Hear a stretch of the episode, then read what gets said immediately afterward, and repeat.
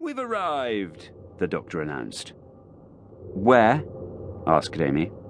Source of the time disruption. And where's that exactly?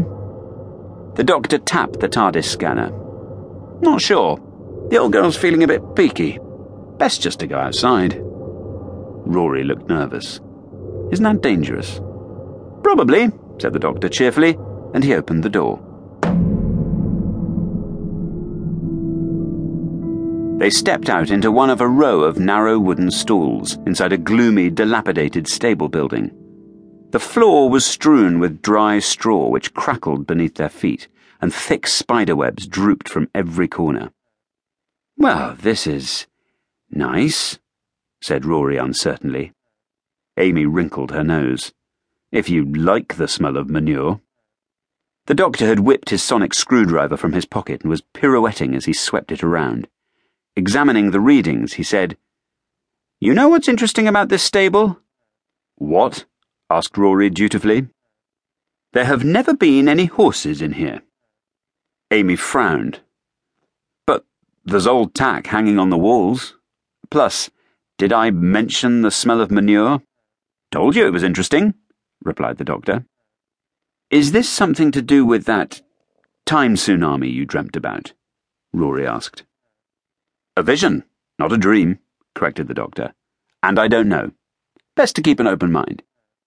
He pushed open the chest high door of the stall and strode towards the main exit.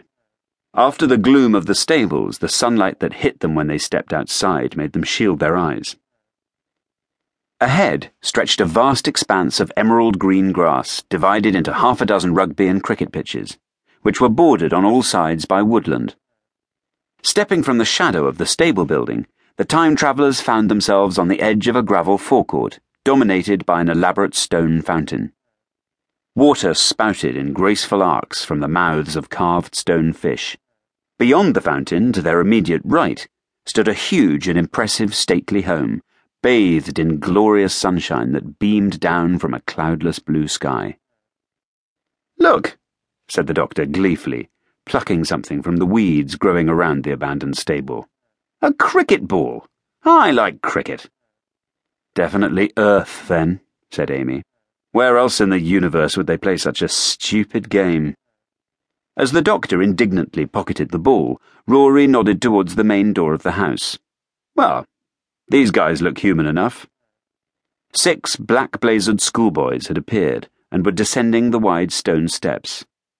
Human, but serious, added Rory as the boys moved purposefully across the forecourt.